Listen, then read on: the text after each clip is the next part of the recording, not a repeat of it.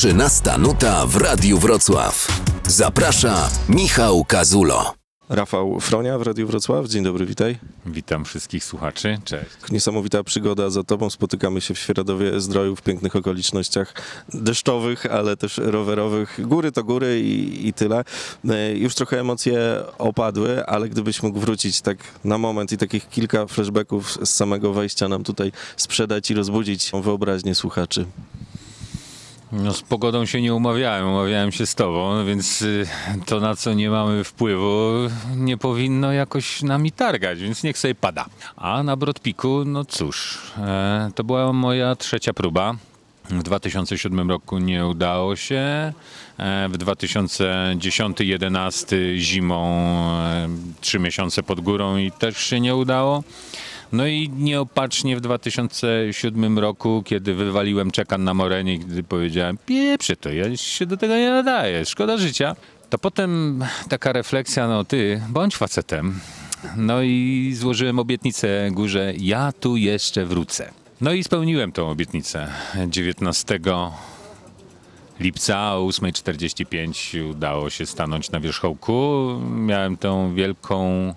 To jest wielki prezent, jeśli na szczycie możesz być sam. Co prawda, pięknymi chwilami chcielibyśmy się z kimś dzielić. Natomiast e, przeżywanie e, i, i, i ta możliwość bycia szczerym e, z samym sobą no, odbywa się chyba tylko wtedy, kiedy jesteśmy sami, bo, bo ja się na przykład rozpłakałem. Beczałem jak baba, nie mogłem nagrać filmu, e, bo to wzruszenie po prostu odbierało mi głos, e, a gdyby było tam ze dwóch, trzech facetów, to byłoby wstyd, gdzie tu maczą w las na ośmiu tysiącach i będzie beczał.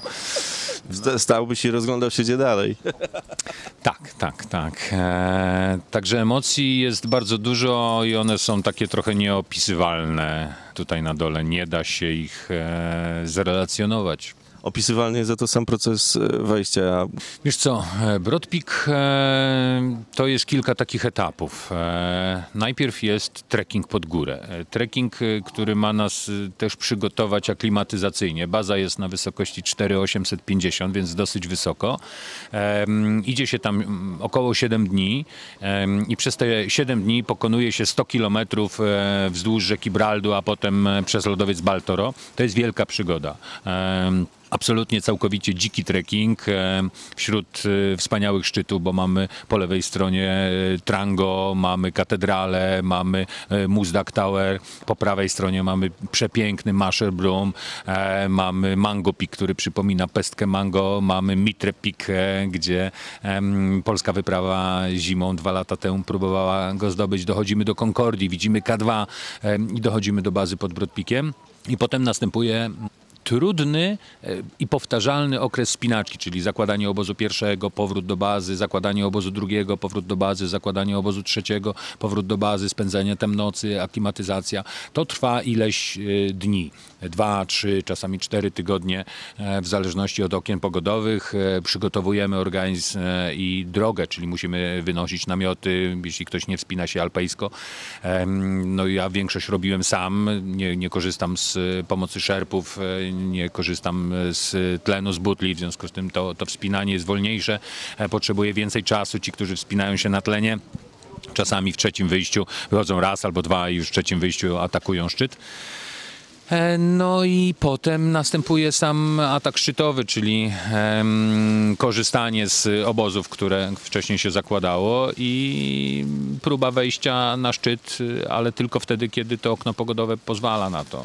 No właśnie, jak u ciebie było? Pogoda była w tym roku łaskawa, była dobra. Były dwa załamania pogody. Jedno spędziłem w obozie trzecim, ale zrobiłem to z wyrachowaniem. Wiedziałem, że, że zbiorę w tyłek, że, że będzie trudno, że czeka mnie samotna noc. Okazuje się, że w całym obozie trzecim nikogo nie było i, i, i byłem sam na całej górze, ale ponieważ Brodpik e, to jest ta nieszczęsna grań, na której trzeba spędzić kilka godzin e, powyżej 8 tysięcy metrów, e, doszedłem do wniosku, że będąc sam, no muszę mieć dobrą aklimatyzację, więc byłem raz w obozie trzecim, założyłem ten obóz trzeci, a potem po kilku dniach poszedłem tam spędzić noc i bez tej nocy nie odważyłbym się na atak szczytowy. No i ponieważ była zła pogoda, a wiedziałem, że będzie okno pogodowe, które będę musiał wykorzystać, no to doszedłem doszedłem do wniosku, że w tej złej pogodzie będę, będę po prostu biwakował, mm, żeby mieć lepszą aklimatyzację. I bardzo dobrze się stało, bo, bo po prostu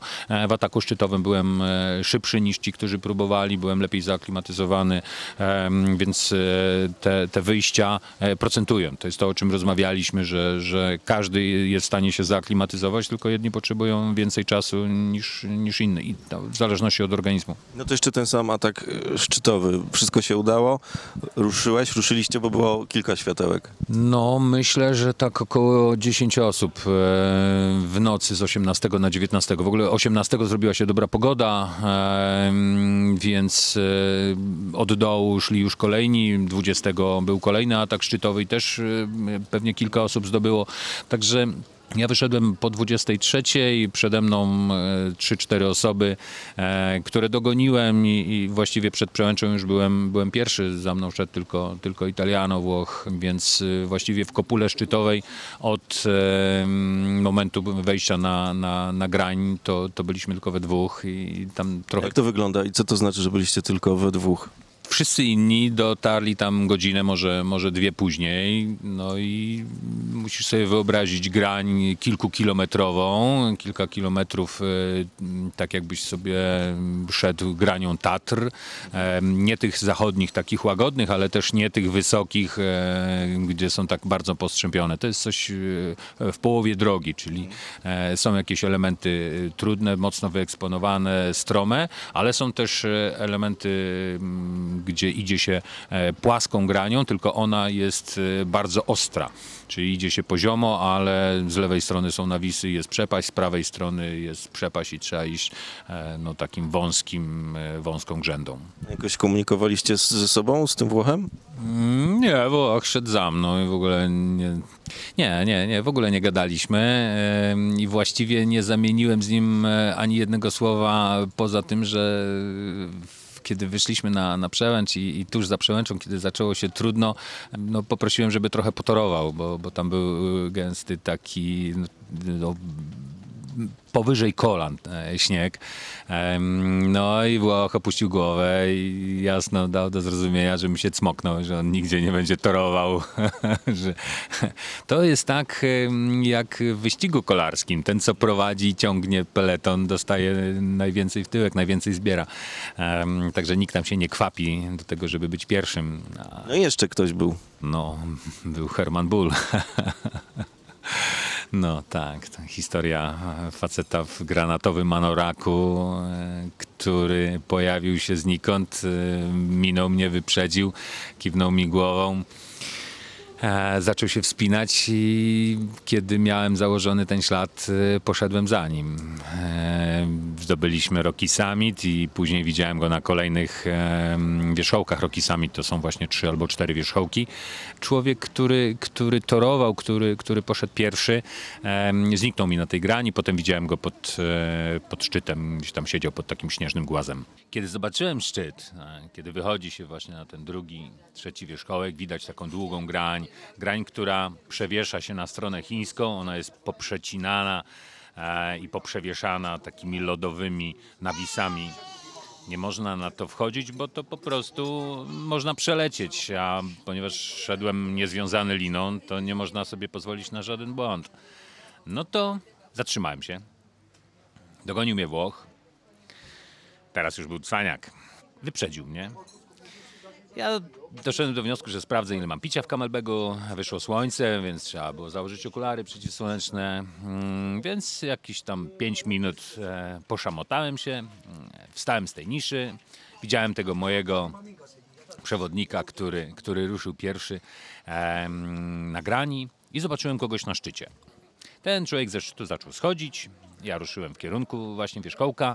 Po jakimś czasie spotkałem Radka Woźniaka, e, który wyszedł, okazuje się, nie o 23, tylko o 21. Ja w ogóle nie widziałem, że on jest e, przede mną, jego ślady już były zawiane.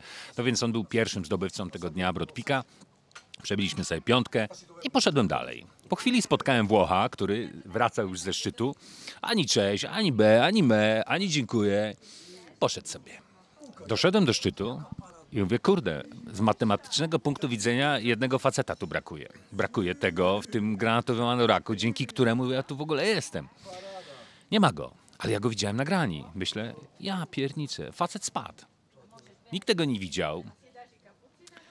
Nie da się z tego szczytu zejść żadną inną drogą. Trzeba wracać przez Rocky Summit. Nie da się tam schować, bo granie jest no, prawie jak żyleta. Ja go widziałem, a teraz go nie widzę. No trudno, myślę. Jasna cholera. Posiedziałem sobie trochę na tym szczycie, zrobiłem zdjęcia, kręciłem film, jakieś wielkie wzruszenie, trochę sobie popłakałem, no i zaczynam schodzić. Kiedy dotarłem do Rocky Summit, kiedy zacząłem e, w tych trudnych momentach e, no, próbować się zsuwać, Czekaj, ile tam było na górze mniej więcej, na, na minusie? Mm, Według prognozy miało być minus 20 e, i myślę, że tyle było. Było dosyć zimno, natomiast no, ja byłem przygotowany na zimno, nie byłem przygotowany na ciepło, więc jak gdyby zimno nie robiło żadnego mm, na mnie wrażenia. No, miałem wkładki elektryczne, miałem ogrzewacze chemiczne w rękawicach, także właściwie nawet by było minus 40, to byłoby ok. Natomiast potem e, w trakcie dnia, kiedy robi się ciepło, kiedy, kiedy człowiek dyszy, e, to są jakieś odwodnienia i, i ta wysoka temperatura jest większym problemem niż, niż ta niska. Em, także ja się bardzo boję odmrożeń i, i w związku z tym mm, no, trochę chucham na zimne. E, no tak, ale dzięki temu zawsze mogę zostać pianistą. Cholera jasna, nic nie ucięli, a widziałem wspinaczy, którzy nie mogą. Mm. No i tak sobie schodzę. E, Kiedy już schodziłem z wierzchołka Rocky Summit, e, spotkałem Denisa. E, Denis Urubko atakował, przybiliśmy piątkę, o fajnie, wszystko dobrze. Potem spotkałem idącego do góry Piotka Krzyżowskiego i Mariusza Hatale. Był ten Litwin. No i tak sobie schodzę. Doszedłem do obozu trzeciego.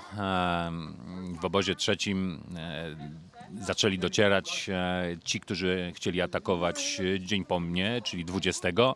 E, Ponieważ mój namiot był w obozie drugim, tak się umówiłem z kolegami, że ja im zostawię w trójce namiot, w którym oni będą mogli przekimać, a ja z kolei będę mógł się przekimać w dwójce.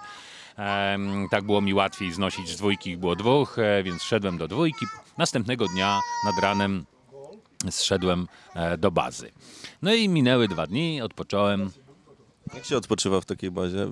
Dostaje się coś do jedzenia. Przez trzy dni nic nie jadłem w ataku szczytowym, bo e, wszelkie jedzenie na samą myśl o nim zaczyna wychodzić z człowieka niedobrze. E, toleruje żarcie i praktycznie same żele, same batony i tylko picie. Mm, Więc chłopaki usmażyli mi jajecznicę taką normalną, polską, nie z cukrem, cholera jakąś po nepalsku czy pakistańsku Na cebulce? Na cebulce, na trochę takim zielonym, ale boczku, więc było fajnie.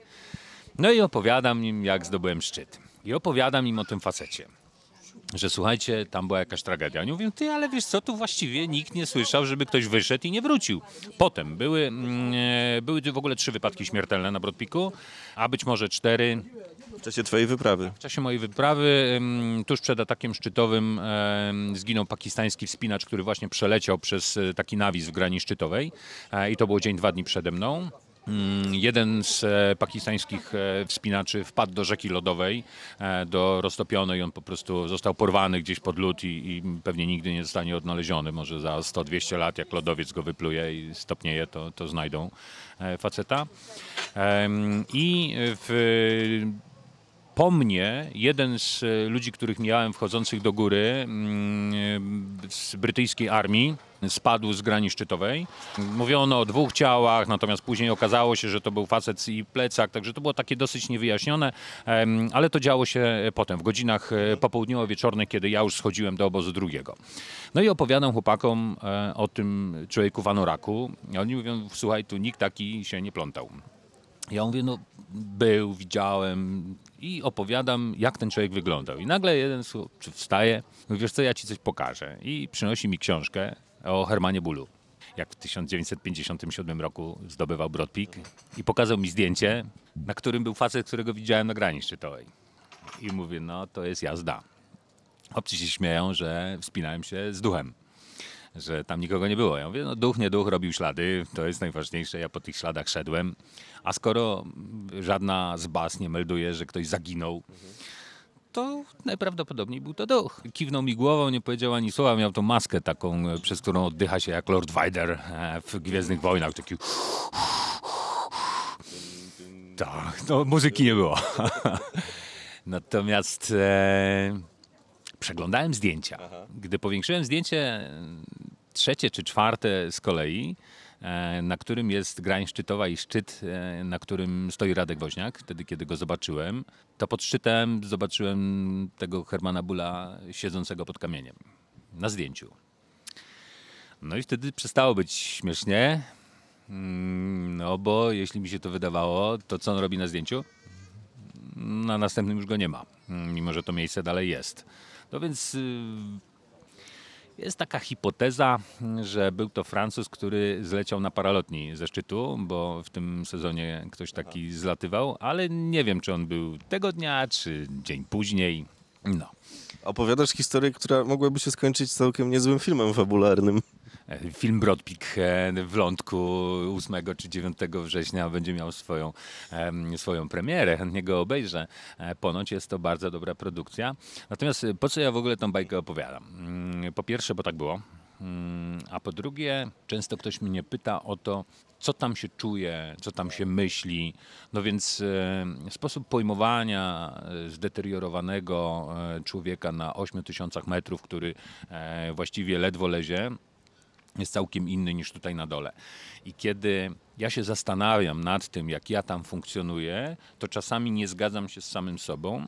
Bardzo często nagrywam sobie rozmowy z samym sobą i miałem taką noc. em, w obozie trzecim, kiedy byłem sam, zresztą w ogóle wspinałem się sam i załamała się pogoda. E, namiotem bardzo mocno szarpało, zasypywało go śniegiem i, i w pewnym momencie odsuwałem zamek już nie widziałem świata, bo był cały zasypany. No i tak sobie gadałem z maszynką do gotowania. Nie wiem, pamiętasz e, pewnie wspaniały film Castaway, e, gdy bohater na bezludnej wyspie gada do piłki i mówi, że to jest Wilson. No. Miałeś swojego Wilsona. Ja miałem swojego Wilsona, to była maszynka do gotowania i sobie tam gadałem i pytałem, ile jeszcze będzie topiła śnieg. E, Ta zawieja miała to dobrego, że nie musiałem odpinać całego namiotu. Wystarczyło, że odsunąłem pierwszą warstwę namiotu i tam już miałem zaspę i mogłem sobie ten śnieg gotować. Nie no, nabijam się, ale Dużo piszę E, i też e, piszę tam w górach, e, zagrzebuję się w śpiwór i w takim obozie trzecim, no oczywiście nie w ataku szczytowym, bo zdjęcie rękawic po to, żeby coś nagryzmolić byłoby dosyć niebezpieczne. Ale kiedy zszedłem do obozu drugiego, kiedy zacząłem zapisywać swoje myśli, swoje przeżycia, też pisałem o tym facecie, który szedł przede mną, to było kilka godzin wcześniej, więc to, to, to nie są jakieś wspomnienia, z, kiedy człowiek siedzi sobie tak jak my teraz, bezpiecznie na w Świeradowie Zdroju, pi- Pijemy kawkę. pijemy sobie kawkę i sobie zmyślamy jakieś historie. No nie. E, Historie zapisane gdzieś tam w górach e, są prawdziwe e, i nawet jeśli ja się z nimi nie zgadzam, tutaj nie zgadzam się ze swoim postępowaniem, że na przykład czegoś się bałem, a, a później człowiek sobie wraca do domu i mówi, kurde, przecież wcale nie było tak niebezpiecznie. Było.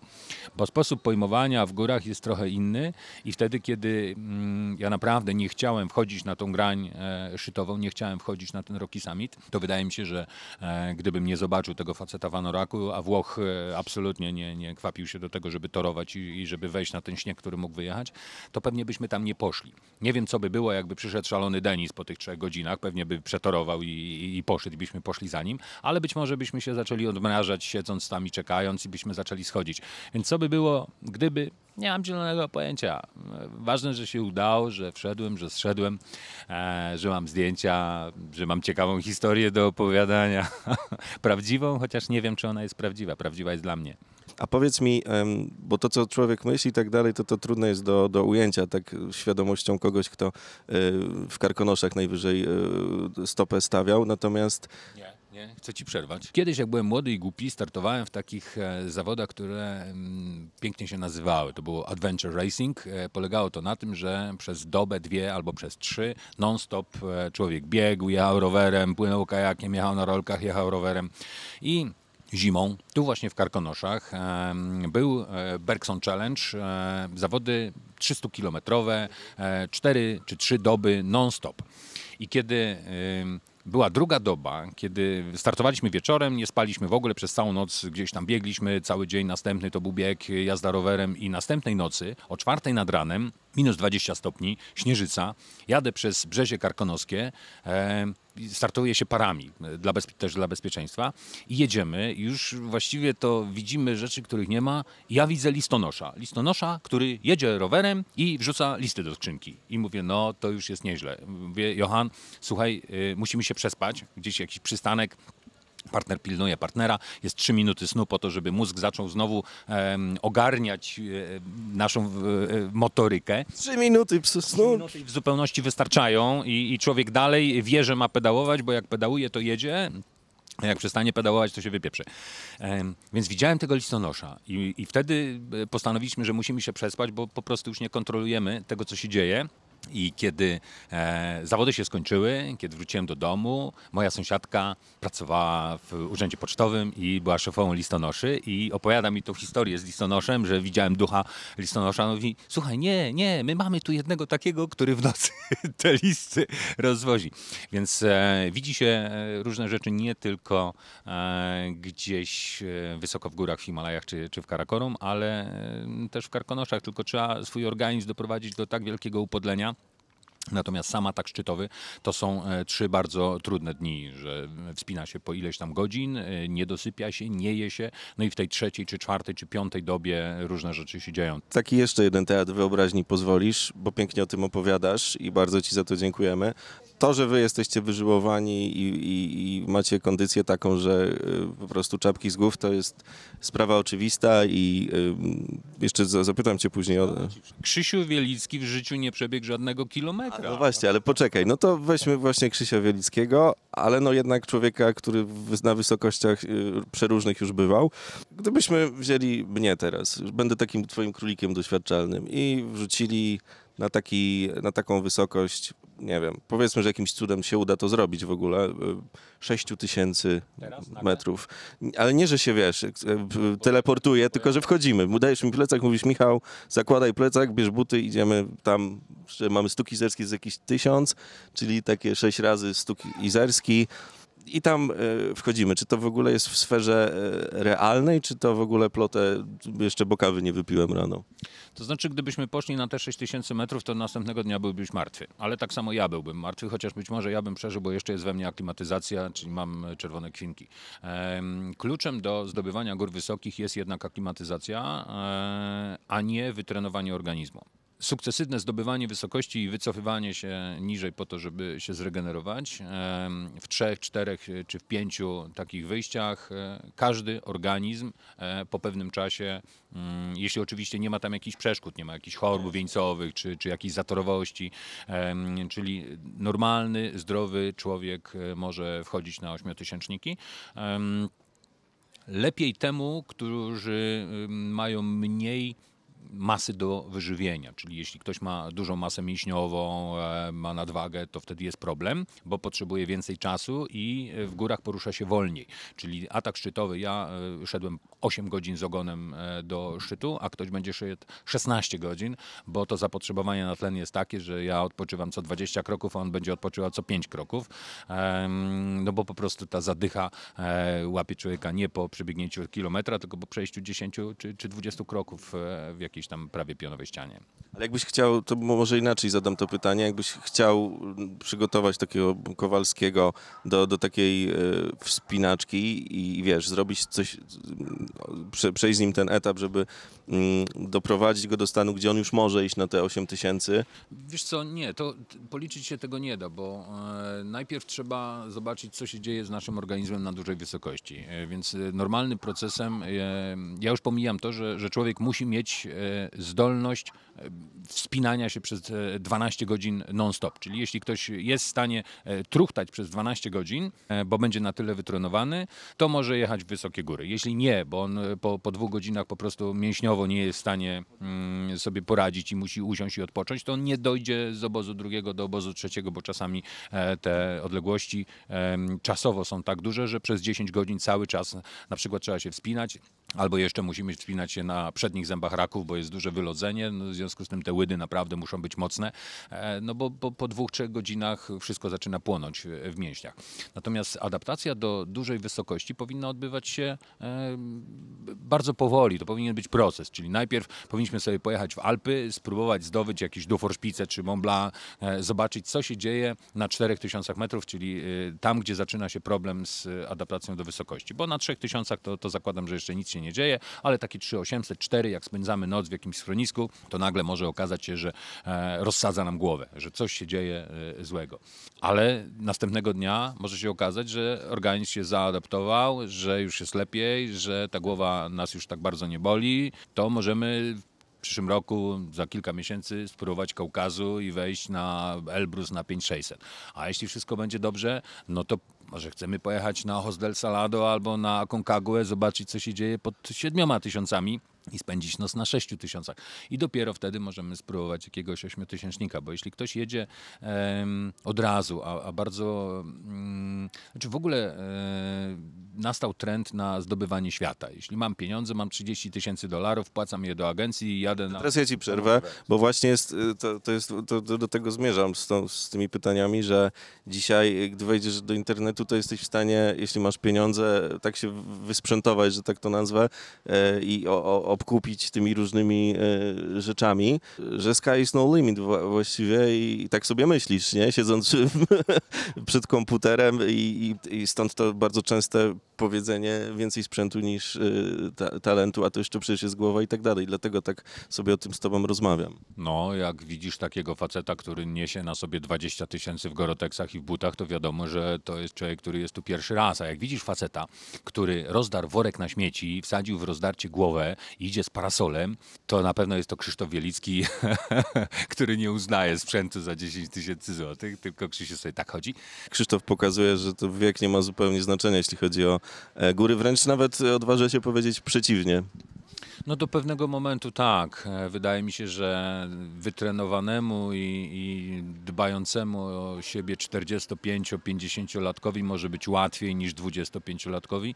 Tak jest skonstruowany nasz organizm. Jednak e, te sporty wytrzymałościowe, ta umiejętność e, przez dobę czy dwie doby utrzymania swojego organizmu w jakimś ruchu jest łatwiejsza właśnie w tym trochę późniejszym okresie życia niż za młodu, kiedy te, e, sport raczej opiera się na szybkości, na tym, żeby trenować e, no, nie tak długie dystanse. No U was, e, jeśli chodzi o wspinaczkę i polskich ws- wspinaczy i, i nie tylko tych, którzy zdobywają szczyty, no to mamy piękne mm, tradycje. Medialnie wiadomo, w, w ostatnich latach zrobiło się wokół tego dużo e, szumu. No, szaleństwo zaczęło się e, 28 stycznia, jeśli dobrze pamiętam, kiedy ruszyliśmy na Nanga Parbat ratować Mackiewicza i Rewol. No to wtedy w ogóle szaleństwo sięgnęło zenitu. Em, K2 dla Polaków i, i kolejne dwa lata wielkich rozmów, jakiegoś przygotowywania, wręcz euforii, że na pewno tą górę zdobędziemy, a wiadomo było, że, że właściwie to my nie mamy tej góry kim zdobyć. Ci najlepsi byli kontuzjowani, nie mogliśmy zebrać e, dziesięcioosobowego teamu, który by e, mógł tam pojechać i, i tą górę sieknąć i zrobili to Nepalczycy. I wtedy, kiedy skończyła się pewna era, bo, bo K2 em, było taką górą, e, która rozdmuchała te, te emocje i, i, i taką wyobraźnię praktycznie całego świata, to nie ma na chwilę obecną w moim odczuciu takiego celu i takiego przedsięwzięcia, które mogłoby to powtórzyć. To się, to się chyba już nigdy nie stanie. Są złote czekany, są nagrody za jakieś spektakularne przejścia, natomiast e, ani mediów, ani szerokiej opinii publicznej to po prostu nie interesuje. To są indywidualne, wielkie marzenia i realizacje cudownych e, planów wspinaczkowych jakichś wariatów. E, I niech ci wariaci się tam wspinają, każdy sobie myśli, co mnie to obchodzi. Ale wtedy, kiedy było to K2, z jakichś powodów po prostu cała Polska tym żyła i, i gdy ja wróciłem trochę szybciej niż chłopcy, no bo pogruchotany przez, przez tą lawinę, to zdałem sobie z tego sprawę, że każda starsza pani zapytana w autobusie, na czym polega poręczowanie zimą, to ona powiedziałaby bezbłędnie. Nasza wyobraźnia trochę nie, na, nie wyrabia momentami na zakrętach, gdy, gdy są opisywane te różne etapy wspinania i że po prostu czasem nie sama, nie sama wspinaczka jest problemem, a pogoda i to wszystko, co dzieje się wokół. No zdecydowanie tak, my jesteśmy przygotowani do tego, żeby się wspinać. Natomiast y, nie ma wyprawy, absolutnie nie ma wyprawy, żeby nie było e, na górze, na której są ludzie, jakiejś akcji ratunkowej. Dzień po mnie był sprowadzany Rumun, e, dlatego powiedziałem, że być może były cztery wypadki śmiertelne, ponieważ e, ten Rumun był w tak złym stanie, że e, doktor Kasia Pigoń która była z chłopakami z Beskid e, Teamu na mm, właśnie wyprawie, sugerowała, że jest y, bardzo duże prawdopodobieństwo, że, że nie uda się tego człowieka sprowadzić, a mimo, że kilku ludzi walczyło o jego życie, żadne media tego nie odnotowały. To byli bohaterowie, którzy próbowali ratować życie temu chłopakowi, który e, z dużymi problemami zdrowotnymi gdzieś tam powyżej obozu trzeciego w śniegu i, i ja nie wiem, bo już opuściłem bazę i nie znalazłem żadnej informacji, czy tam był wypadek śmiertelny, czy nie. Nikt nikogo nie odznacza em, i nikt nikomu nie, wiem, nie wręcza legii honorowej, e, bo to jest po prostu w górach normalne. Naprawdę na każdej wyprawie dzieją się takie rzeczy, natomiast wtedy media em, doprowadziły do tego, że, że cały świat po prostu się tym interesował. Było to trochę inne przedsięwzięcie, bo jednak przegrupowanie się z K2 na Nanga Parbat, e, śmigłowce, zaangażowanie e, praktycznie rządów, bo, bo ambasada musiała uruchomić środki finansowe, żeby Askary Aviation, e, e, wojsko uruchomiło śmigłowce i żeby przewiozło ratowników. E, No było to dosyć medialne i teraz takie akcje po prostu dzieją się, ale raczej nie w błyskach fleszy, tylko po cichu koledzy ratują swoich kolegów. No to jest po prostu normalne. Normalne jest też u ciebie to, że ty to wszystko zapisujesz i w ogóle jak to się ma do tego, co się teraz u ciebie dzieje, te zapiski, bo tego przecież zakładam, że w szufladach trochę jest. No, szuflady są pełne. W ogóle całą pandemię pisałem. Doszedłem do wniosku, że mm, pisarz to nie tylko reportażysta, który tworzy reportaż e, z jakiegoś przedsięwzięcia, w którym uczestniczył, ale pisarz przede wszystkim to człowiek e, tak jak Sapkowski, tak jak Tolkien, który stworzył e, wspaniały świat i w tym świecie wszystko trzymało się kupy. Tam naprawdę to, to było coś niesamowitego. Ja zamknięty w domu, nie mogący, y, człowiek, y, który kocha wolność, a gdy miałem... Lasy zamknięte. Tak, lasy zamknięte. Nie, no miałem to w nosie, biegałem po lesie, ale biegałem wieczorami, czy kto mnie tam dogoni. Natomiast jak miałem COVID i byłem zamknięty i byłem pod kontrolą i policja codziennie do mnie przyjeżdżają, mówię, panowie, a ja mogę sobie wyskoczyć w krzaki i pobiegać? Mówię, proszę pana, no nie może pan, bo dzisiaj panu pozwolimy, to będziemy musieli pozwolić komuś innemu iść do sklepu. Nie, ma pan siedzieć w chałupie. No to trudno, siedziałem w tej chałupie i pisałem. Wiem, że sobie zrobić taką ściankę wspinaczkową koło, koło telewizora zaraz. Nie, nie, nie. Mam ściankę wspinaczkową w garażu, ale nie lubię. Lubię e, wspinać się tylko tam, gdzie jest przyroda. Em, Napisałem pięciotomową powieść e, dziejącą się w XIX wieku w Bukowcu, tutaj w Kotlinie Jeleniogórskiej. Być może pod koniec tego roku będzie wydana. Reden, Historia Wielkiej Miłości. Jest to romans, romans awanturniczy, e, dlatego wspomniałem Sapkowskiego, bo każdy, kto czytał trylogię husycką dziejącą się tutaj na naszych ziemiach, tylko za czasów e, husyckich, e, czyli XV wiek, a moja dzieje się na początku XIX wieku. Także piszę bardzo dużo, a zapiski z gór, no cóż, no, po wydaniu anatomii, po, po wydaniu rozmowy z górą, wydawało mi się, że, że temat gór został wyczerpany w moim odczuciu. E, natomiast em, potem byłem na szalenie ciekawej wyprawie na Nanda Devi. To była e, 80. rocznica zdobycia Nanda Devi Is e, w 1939 roku przez Polaków, którzy otrzymali od rządu brytyjskiego zgodę na to, żeby w e, indyjskim Garwalu wspinać się właśnie na ten trudny siedmiotysięcznik i ci ludzie pojechali i zdobyli tą górę. To było coś nieprawdopodobnego. Pojechali we czterech, dwóch stanęło na szczycie, dwóch zginęło e, na sąsiednim szczycie przysypanych przez lawinę. Pojechaliśmy tam e, dziesiątką e, wspinaczy i to była niesamowita mm, wyprawa. E, wyprawa, która miała kooperować z wyprawą Martina Morana, który pojechał trzy tygodnie przed nami. W trekkingu dowiedzieliśmy się, że cała wyprawa zginęła w lawinie, że wszyscy uczestnicy wyprawy, co było dla nas w ogóle nie do pojęcia. Jak mogą wszyscy zginąć w lawinie? Przecież to jest niemożliwe. Może zginął jeden zespół dwuosobowy, może trzyosobowy, ale jak? Wszyscy, więc doszliśmy do e, bazy. Okazuje się, że no jednak nie wszyscy. Dwóch czy trzech e, uczestników wyprawy, którzy byli w bazie, to oni ocaleli, natomiast e, siedmiu spinaczy i oficer łącznikowy indyjski, indyjskiej armii faktycznie zginęli w lawinie. I my przyjeżdżamy, mamy strzępki lin. E, Mamy dwa obozy założone właśnie przez spinaczy e, Martina Morana. E, Mamy ich depozyty i kurczę, w takich warunkach, w takiej psychice, widząc to lawinisko, musimy się wspinać. Dużo pisałem, dużo uruchomiło to mojej wyobraźni. Ta szalenie krucha grań, trzykilometrowa, bardzo trudna technicznie. To grań Brodpika to się w ogóle chowa. Wspinaczka na Nanda Devi była wręcz ekstremalnie trudna i niebezpieczna. Bardzo dużo myśli wygenerowanych przez to właśnie, że, że y, ci nasi koledzy, z którymi mieliśmy e, kooperować na górze, że wszyscy zginęli, doprowadziła do tego, że, że bardzo dużo pisałem. Zagrzebałem się trochę w samym sobie, później górę udało nam się zdobyć i tych zapisków było bardzo dużo. I kiedy Teraz, e, będąc w podobnej sytuacji, czyli będąc sam na Brodpiku, nie mając e, takiej ekipy, z którą się znam, z którą mogę siedzieć wieczorem i gadać o dupie Marynie, też bardzo dużo pisałem. I tego materiału jest na tyle dużo, że myślałem o tym, siedząc w bazie, czy, czy odważę się jeszcze raz spróbować wydać powieść górską, e, taką właśnie reportażową. I wpadłem na pewien pomysł, że tak, ale ona musi wnosić coś więcej niż, niż poprzednie dwie książki, które są różne. E, I Skalny Pielgrzym, bo taki będzie tytuł, będzie inny, bo będzie to mm, książka multimedialna. Myśląc o tym, kiedy pisałem e,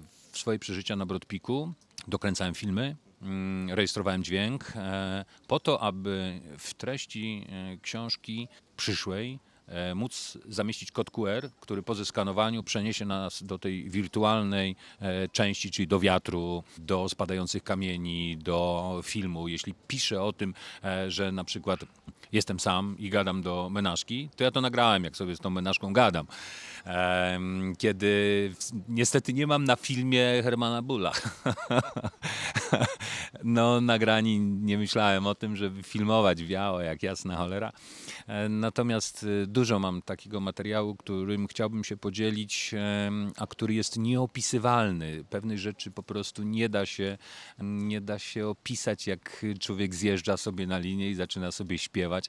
E, W 2011, kiedy byliśmy tam zimą, Jarek Gawrysiak nakręcił mi taki film, jak zjeżdżam po lodowej linie, taka pionowa, lodowa ściana i to wszystko zalodzone i on podłożył podkład muzyczny, a ja mam dziewczynę po słowackiej stronie. I e, gdy byłem w tym samym miejscu i zjeżdżałem, to zacząłem sobie to nucić i nakręciłem film, jak sobie zjeżdżam i później to porównałem, jak to wygląda latem, jak to wygląda zimą.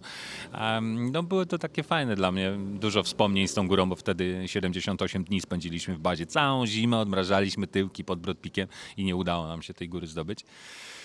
No, Góry to też jest właśnie umiejętność y, przyznawania się do porażek i, i, i większa liczba jest y, tych, y, mam wrażenie, momentów, kiedy człowiek musi nauczyć się odpuszczać czasem, nie? Żeby później e, wiedzieć, kiedy jest ten moment, gdy to już, gdy to ta chwila, gdy można już tam być.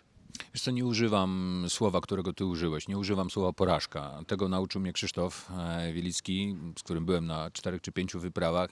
E, I porażka jest to przyznanie się do czegoś, czego, co, co jest skutkiem tego, że ja zawiodłem. Mm, Natomiast w górach nie zawsze zawodzimy, bo wszystko jest ok, jesteśmy bardzo dobrze przygotowani, mamy bardzo dobrą aklimatyzację, mamy świetny sprzęt, zrobiliśmy wszystko, co powinniśmy zrobić, a szczytu nie zdobywamy, bo nie ma okna pogodowego. Pójście tam byłoby po prostu e, ryzykowaniem i przekroczeniem pewnej, pewnej granicy, za której się nie wraca. A jednak to jest hobby. Ja mam rodzinę, ja mam po co żyć, mam swój wspaniały rower, który mam zamiar mm, za dwa tygodnie pojechać nad morze i nie poświęcę nawet nie tyle ży- życia, tylko, tylko nie zaryzykuję tego życia. e, I to była właśnie moja obawa na, na grani Brodpika. Nie, nie mam stuprocentowej pewności, że ten śnieg nie wyjedzie i ja tam nie wlezę, nie mając asekuracji. A to, że duch poszedł przede mną i zrobił ślady, dało mi pewność, że jest tam bezpiecznie. Znowu się uśmiecham i ty też, natomiast y, muszę mieć pewność, że, że ja nie wiem, czy taka jest prawda, ale muszę mieć pewność, że z tej góry zejdę.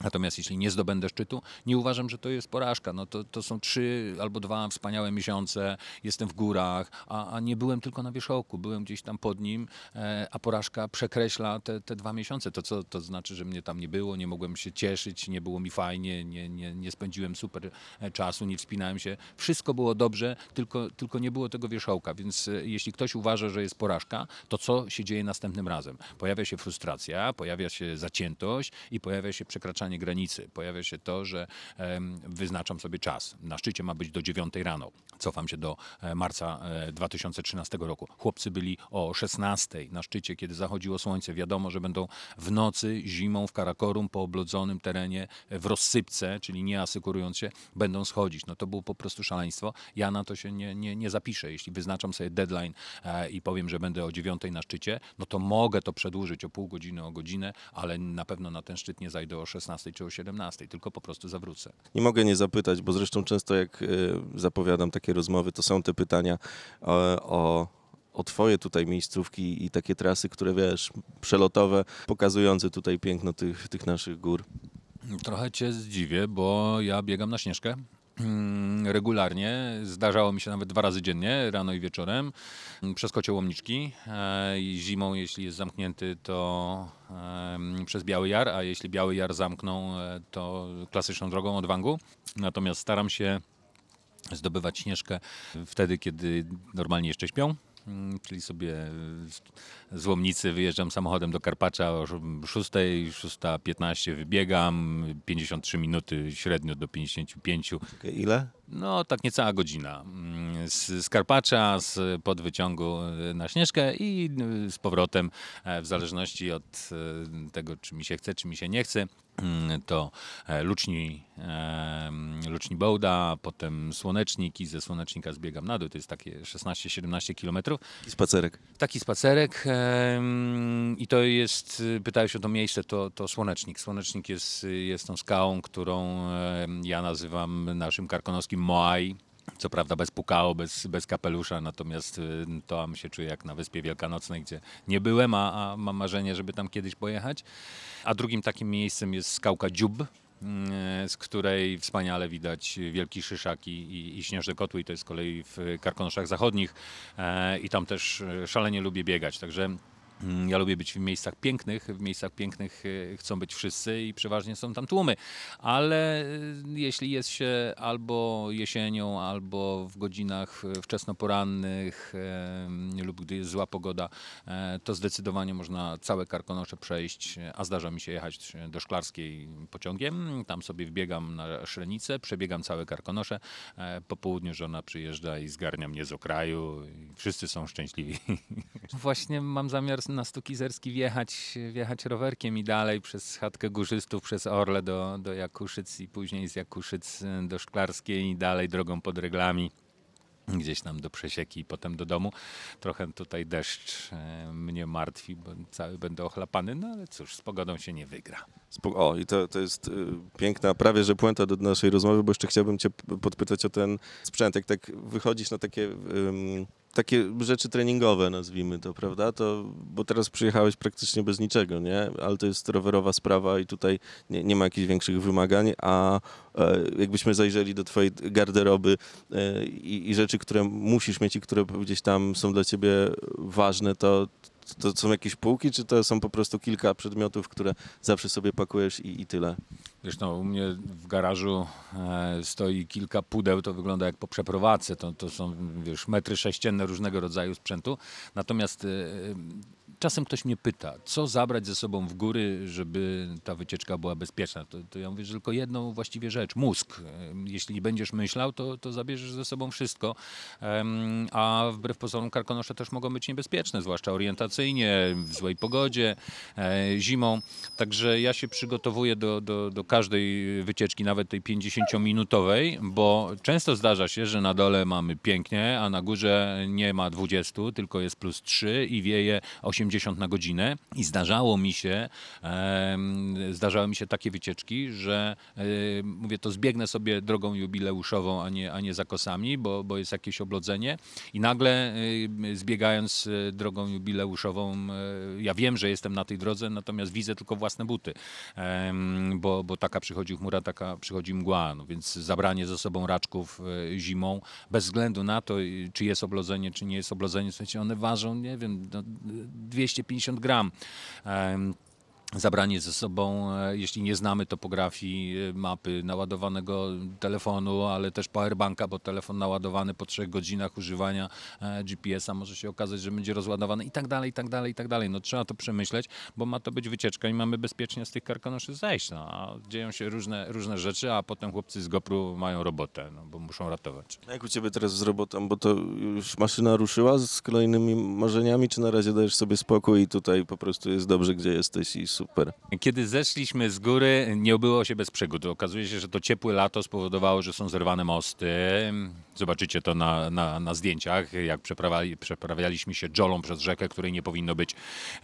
Dżola to jest taka lina rozpięta nad rzeką, e, podpina się tam taką, e, e, takie dwie, trzy deski mm, i, na tych deskach w takiej skrzynce e, jesteśmy przewożeni, bo ktoś przeciąga, czasami przeciąga się samemu. No jest wtedy zabawa. Więc dotarliśmy do Skardu, tam już jest Wi-Fi, odpalam Wi-Fi i Marek Chmielarski, Chmielu, z którym też byłem na dwóch wyprawach, napisał mi, słuchaj, jest taki plan, żeby w przyszłym roku, wiesz, ale nie w sezonie, tylko po sezonie Nanga Parbat. Co ty o tym myślisz? No piękny pomysł.